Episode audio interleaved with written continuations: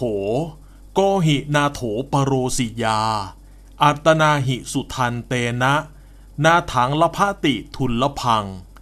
ตนนั่นแลเป็นที่พึ่งแห่งตน ใครอื่นจะมาเป็นที่พึ่งได้ ผู้ที่ฝึกตนได้ดีแล้ว ย่อมได้ที่พึ่งที่หาได้ยาก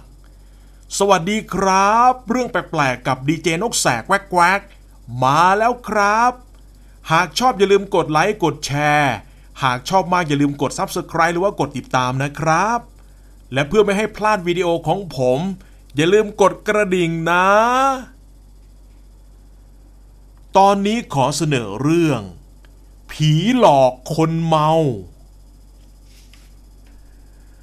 ป้าจอยนี่นะครับ อายุ 50สิเศษไม่รู้ว่าแกเป็นน้อยอกน้อยใจอะไร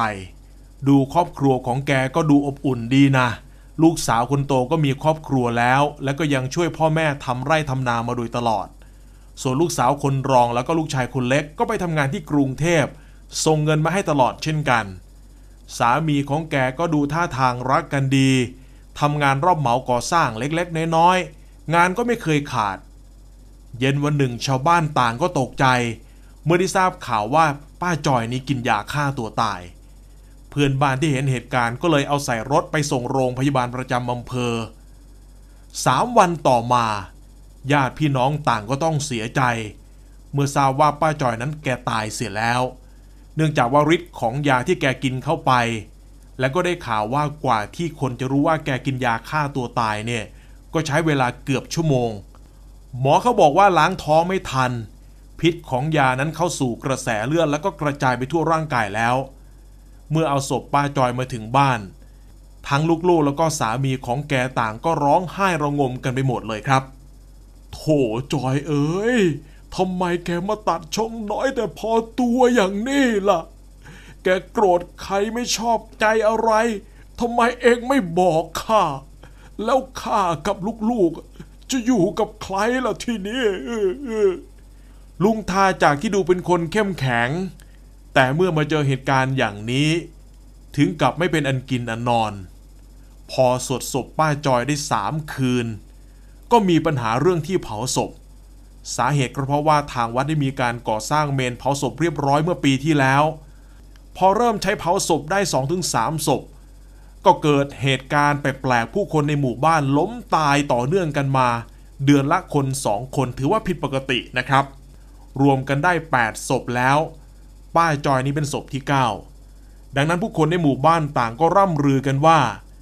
ที่มีคนตายเยอะขนาดนี้ก็เพราะอาถรรพ์ของเมนเผาศพนี่แหละ ดังนั้นเพื่อไม่ให้มีคนตายอีก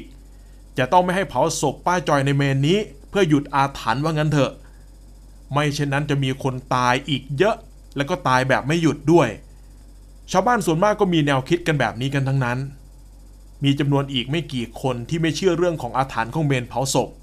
บอกว่ามันเป็นแค่เหตุบังเอิญมากกว่า ในที่สุดเสียงส่วนใหญ่ก็เป็นฝ่ายชนะศพของป้าจอยถูกห้ามไม่ให้เผาในเมนของวัด ต้องเอาไปเผาที่ทุ่งนาของป้าจอยเอง ดังนั้นจึงถือว่าเป็นการกลับไปเผาศพแบบดั้งเดิมกันอีกครั้ง ชาวบ้านต้องมีการออกไปหาฟืนกันคนละเล็กน้อย มาทำเป็นกองฟอน ในการเผาศพป้าจอย พอสวดศพป้าจอยครบห้าคืน ก็ต้องเอาศพของป้าจอยนั้นไปเผา ทุ่งนาของป้าจอยนั้นอยู่ไม่ไกลจากบ้านเท่าไหร่นัก หน้าแล้งทุ่งนาไม่ได้ปลูกข้าว จึงไม่เป็นอุปสรรคในการเผาศพ เมื่อก่อนที่จะมีการสร้างเมนเผาศพนั้น เมื่อมีคนตายก็ต้องทำกันแบบนี้ทั้งนั้น หากเป็นหน้าฝนทุ่งนาปลูกข้าวไม่สามารถเอาศพไปเผาได้ ก็ต้องเอาไปเผากันที่วัด เมื่อทำพิธีเสร็จก็ทำการเผาศพป้าจอย แต่เนื่องจากทำพิธีนานไปหน่อย กว่าจะได้เผาก็เกือบห้าโมงเย็นแล้ว การที่จะเผาศพคนทั้งคนให้ไหม้จนหมดนั้น มันต้องใช้เวลา 2-3 ชั่วโมง พอ6โมงเย็นตะวันเริ่มรับขอบฟ้า ผู้คนก็ทยอยกันกลับบ้าน ยังคงเหลือหนุ่มไก่กับทิศเขียว ขันอาสาเฝ้าดูกองไฟที่กำลังไหม้ร่างของป้าจอยอยู่ หมู่บ้านนี้ไม่มีใครทำหน้าที่เป็นสับปเหร่ออย่างเป็นทางการหรอกนะครับ จะมีคนเฒ่าคนแก่หรือว่าหนุ่มๆของหมู่บ้านนี่แหละ ช่วยกันคนละไม้ละมือ ถึงแม้จะไม่มีสับปเหร่อประจำหมู่บ้าน แต่ว่างานเผาศพก็ไม่เคยขาดตกบกพร่อง ทุกคนช่วยกันด้วยใจ และทุกคนมีความเชื่อกันว่า การได้เก็บศพการได้เผาศพนั้น เป็นหนทางแห่งการสร้างบุญกุศลอีกทางด้วย การเผาศพของป้าจอยในครั้งนี้หนุ่มไก่แล้วก็ไอทิดเขียว บอกกับทางญาติของผู้ตายว่า ไม่ต้องห่วงหรอกนะลุงทา ฉันจะดูแลป้าจอยจนไหม้หมดเลยแหละกองไฟดับสนิทนู่นแหละ ฉันจึงจะกลับบ้าน ดึกแค่ไหนก็ไม่กลัว ฉันน่ะรักและเคารพป้าจอยมาตั้งแต่เด็กๆแล้ว ตอนเด็กๆนะฉันจำได้ว่าป้าจอยนะเอ็นดูฉันมากเลยแหละ ให้ฉันกินขนมอยู่บ่อยๆ ดังนั้นไม่มีทางที่ป้าจอยจะมาหลอกฉัน ถึงมาฉันก็ไม่กลัว แต่ลุงทา มีเหล้าขาวอีกสักขวดไหมล่ะ ฉันกับไอ้ที่เขียวเพื่อนเกอ จะได้มีอะไรล้างคอไปพลางๆในขณะที่อยู่เป็นเพื่อนป้าจอยน่ะ มีนะมี มีหูหมูต้มที่เขาหั่นเอาไว้หนึ่งจาน แต่อย่ากินให้มันมากนักละเล่านะ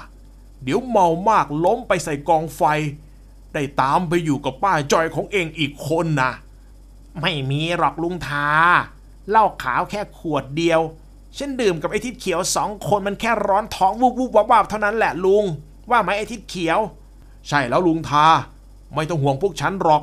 ลุงทากลับบ้านไปเถอะพวกฉันจะดูแลให้เอง เมื่อลุงทากลับเข้าหมู่บ้าน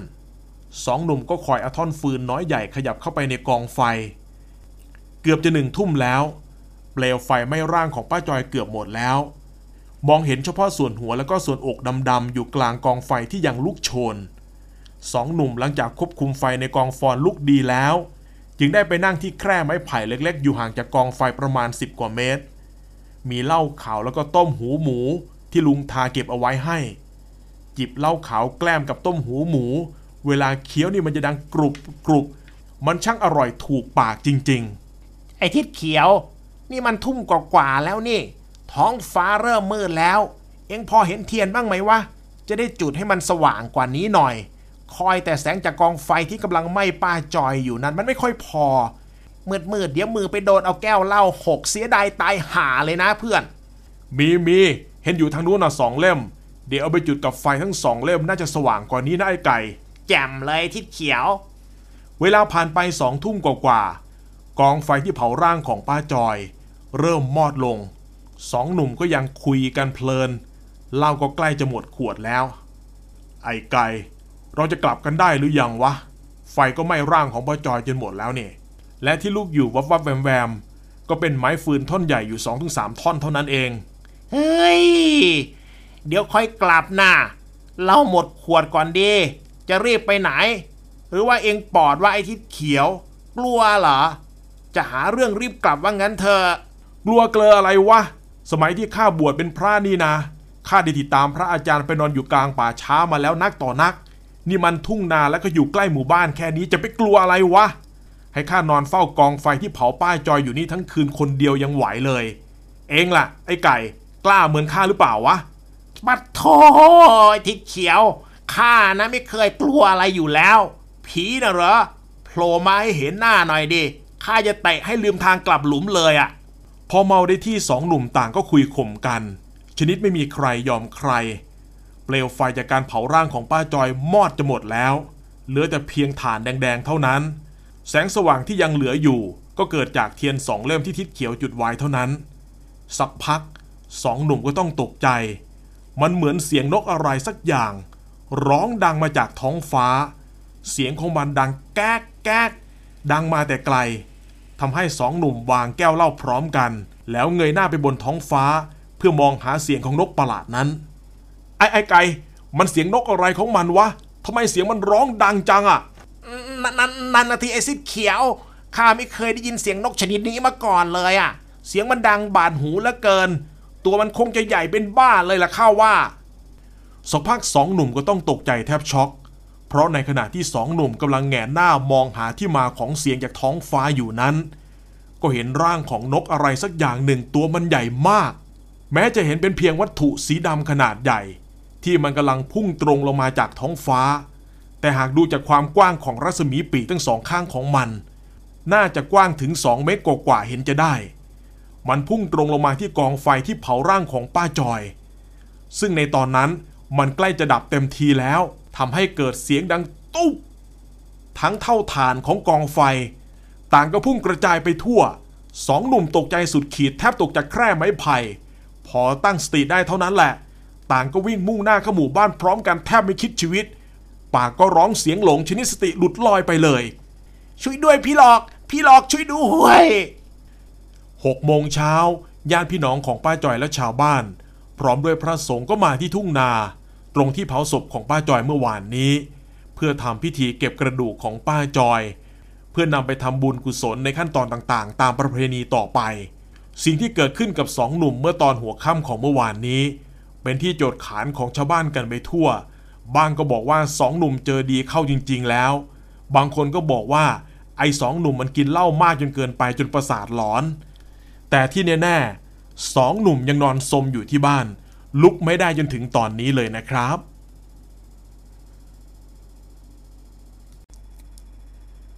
ท่านผู้ชมและท่านผู้ฟังยังอยู่กับเรื่องแปลกๆ กับดีเจนกแสกแวกๆอยู่นะครับ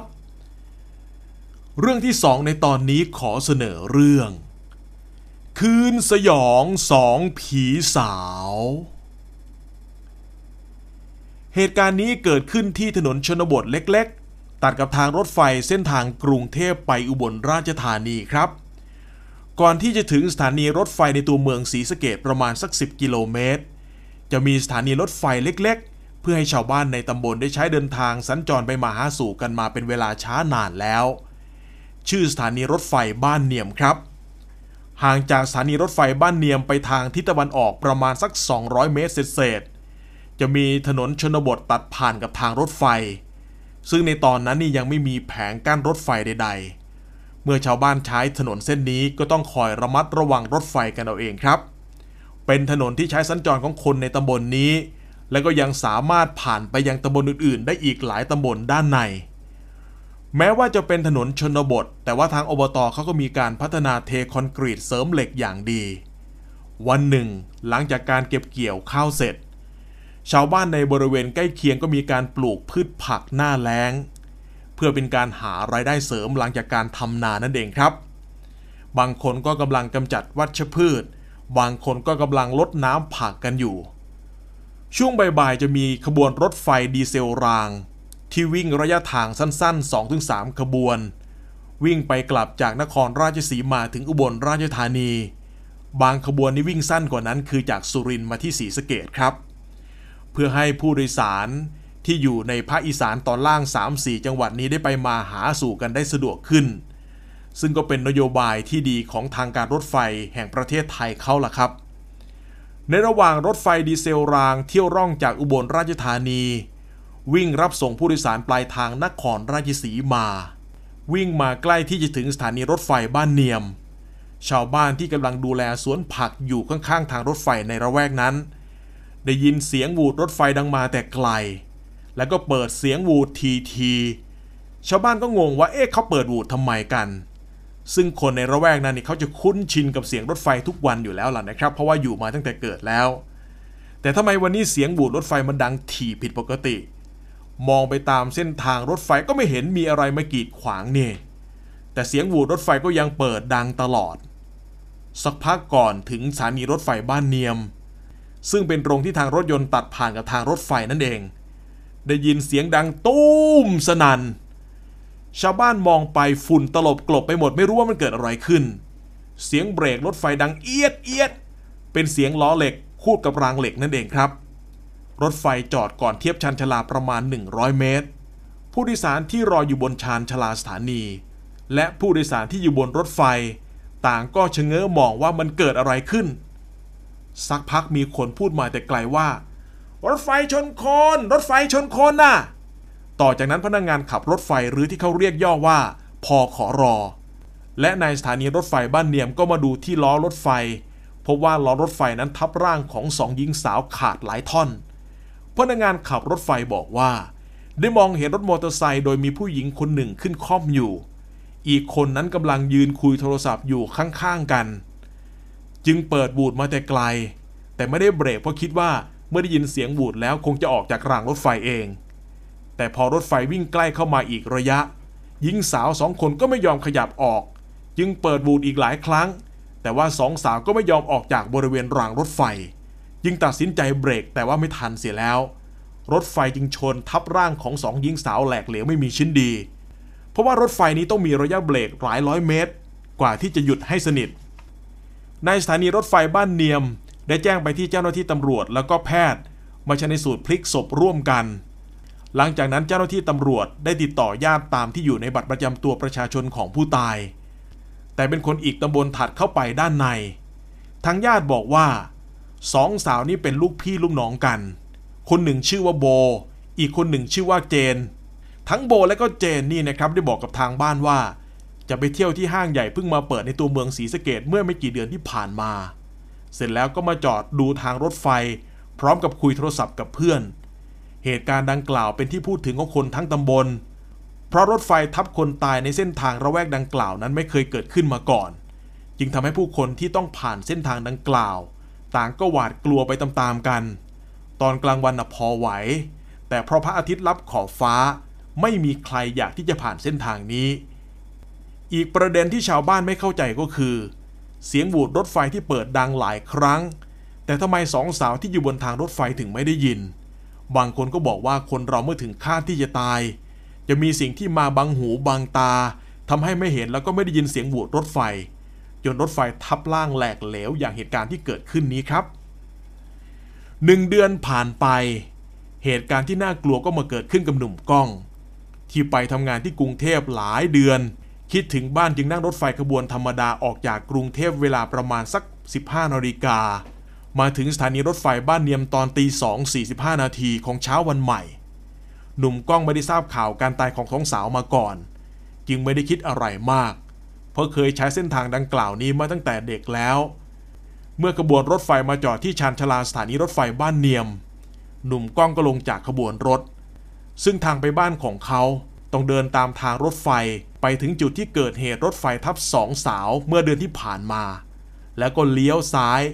เดินตามทางรถยนต์เข้าหมู่บ้าน ตรงที่เกิดเหตุนั้น ไม่มีบ้านเรือนผู้คน เป็นเพียงท้องนาท้องทุ่ง ไม่มีแสงไฟให้แสงสว่างแต่อย่างใด ดีที่คืนนี้เป็นคืนเดือนหงาย พอหนุ่มกล้องเดินตามไม้หมอนรางรถไฟมาใกล้ถึงทางรถยนต์ที่ตัดผ่านทางรถไฟ หนุ่มกล้องก็ได้ยินเสียงผู้หญิงสองคนทะเลาะกันมาจากด้านหน้า ซึ่งเป็นทางที่หนุ่มกล้องกำลังมุ่งหน้าไปพอดี โดยเสียงที่ทะเลาะกันพอจับใจความได้ว่ายายโบที่ฉันต้องมาตายก็เพราะแกนั่นแหละ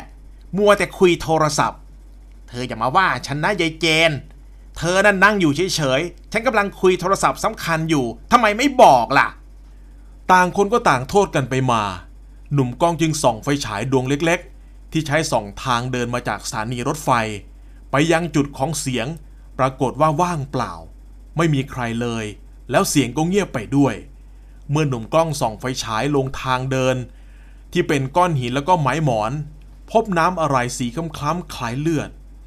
เขาจึงต้องก้าวข้ามไปเป็นระยะระยะ เพื่อไม่ให้เหยียบน้ำดังกล่าว หนุ่มกล้องได้เดินมาถึงจุดตัดระหว่างทางรถยนต์กับทางรถไฟ ก่อนที่เขาจะเลี้ยวซ้ายออกจากรางรถไฟเพื่อเดินไปตามถนนคอนกรีตเข้าหมู่บ้าน เขาได้ยินเสียงเหมือนมีใครเดินตามหลังมาห่างๆ ประมาณ 5-6 เมตร เขาจึงหยุดเดิน และคิดว่าน่าจะเป็นผู้หญิงสองคนที่ทะเลาะกันเมื่อครู่นี้ แล้วก็หันกลับไปมองยังเสียงที่เดินตามมา พร้อมกับส่องไฟตามไปด้วย สิ่งที่เขาเจอ เมื่อแสงไฟฉายไปกระทบเข้า นั่นมันร่างของคนสองคน คนหนึ่งมีเพียงครึ่งซีก อีกคนหนึ่งหัวขาดเลือดอาบเต็มร่าง หนุ่มกล้องรู้ทันทีว่าสิ่งนั้นไม่ใช่คนแน่ แล้วมันจะเป็นอะไรไปได้ล่ะ นอกจากผี หนุ่มกล้องวิ่งหนีไม่คิดชีวิต พร้อมกับร้องเสียงหลงว่า ช่วยด้วย ผีหลอก ผีหลอก ช่วยด้วย ช่วยด้วย พอหนุ่มกล้องวิ่งไปถึงบ้าน ก็ร้องตะโกนจากข้างนอกบ้าน พ่อแม่ช่วยผมด้วย ผีหลอก ผีหลอกเปิดประตูให้ผมด้วย พอพ่อแม่และก็คนในหมู่บ้านได้ยินเสียงของหนุ่มกล้องต่างก็ตกใจ เปิดไฟเปิดประตูออกมา เพราะว่าหนุ่มกล้องกำลังตื่นกลัวอย่างสุดขีด จึงรีบให้เข้าบ้าน หลังจากนั้น ผู้คนก็ได้ทราบข่าวจากหนุ่มกล้องว่า หนุ่มกล้องได้ลงรถไฟที่สถานีรถไฟบ้านเนียม แล้วก็กำลังจะเดินเข้าบ้าน แล้วมาเจอสิ่งที่น่ากลัวน่าสยดสยอง นั่นก็คือเจอสองผีผู้หญิง มีร่างกายที่ขาดรุ่งริ่ง ทุกคนต่างก็ตกใจ แล้วก็บอกว่า คงจะเป็นผีของนางโบกับนางเจนอย่างแน่นอน ที่เสียชีวิตโดนรถไฟทับเมื่อเดือนที่ผ่านมานั่นเองครับ เหตุการณ์นี้ทำให้ผู้คนในหมู่บ้าน เกิดความหวาดระแวง ทุกคนกลัวอยู่แล้ว เมื่อเหตุการณ์เกิดขึ้นอย่างนี้ ยิ่งกลัวกันไปใหญ่ครับ ดีที่หนุ่มกล้องเป็นคนที่จิตแข็งพอสมควร จึงไม่เกิดอะไรขึ้น ภาพที่เห็นในคืนนั้น ก็คงจะติดตาแล้วก็ติดความรู้สึกของหนุ่มกล้องตลอดไปครับ โอ้ สยองจริงๆนะฮะกับเรื่องที่เกิดขึ้นแบบนี้ ไม่เจอกับใครก็คงไม่รู้หรอกนะครับ ท่านผู้ชมและท่านผู้ฟังครับ เราเดินทางมาถึงช่วงสุดท้าย กับรายการเรื่องแปลกๆกับดีเจนกแสกแวกๆแล้วนะครับ อย่าลืมนะครับผมหากชอบ อย่าลืมกดไลค์กดแชร์หากชอบมากอย่าลืมกด Subscribe แล้วก็กดติดตามนะครับ และเพื่อไม่ให้พลาดวิดีโอของผม อย่าลืมกดกระดิ่งนะ ขอได้รับความขอบพระคุณจากผมดีเจนกแสกแวกๆตอนหน้าพบกันใหม่ สวัสดีครับ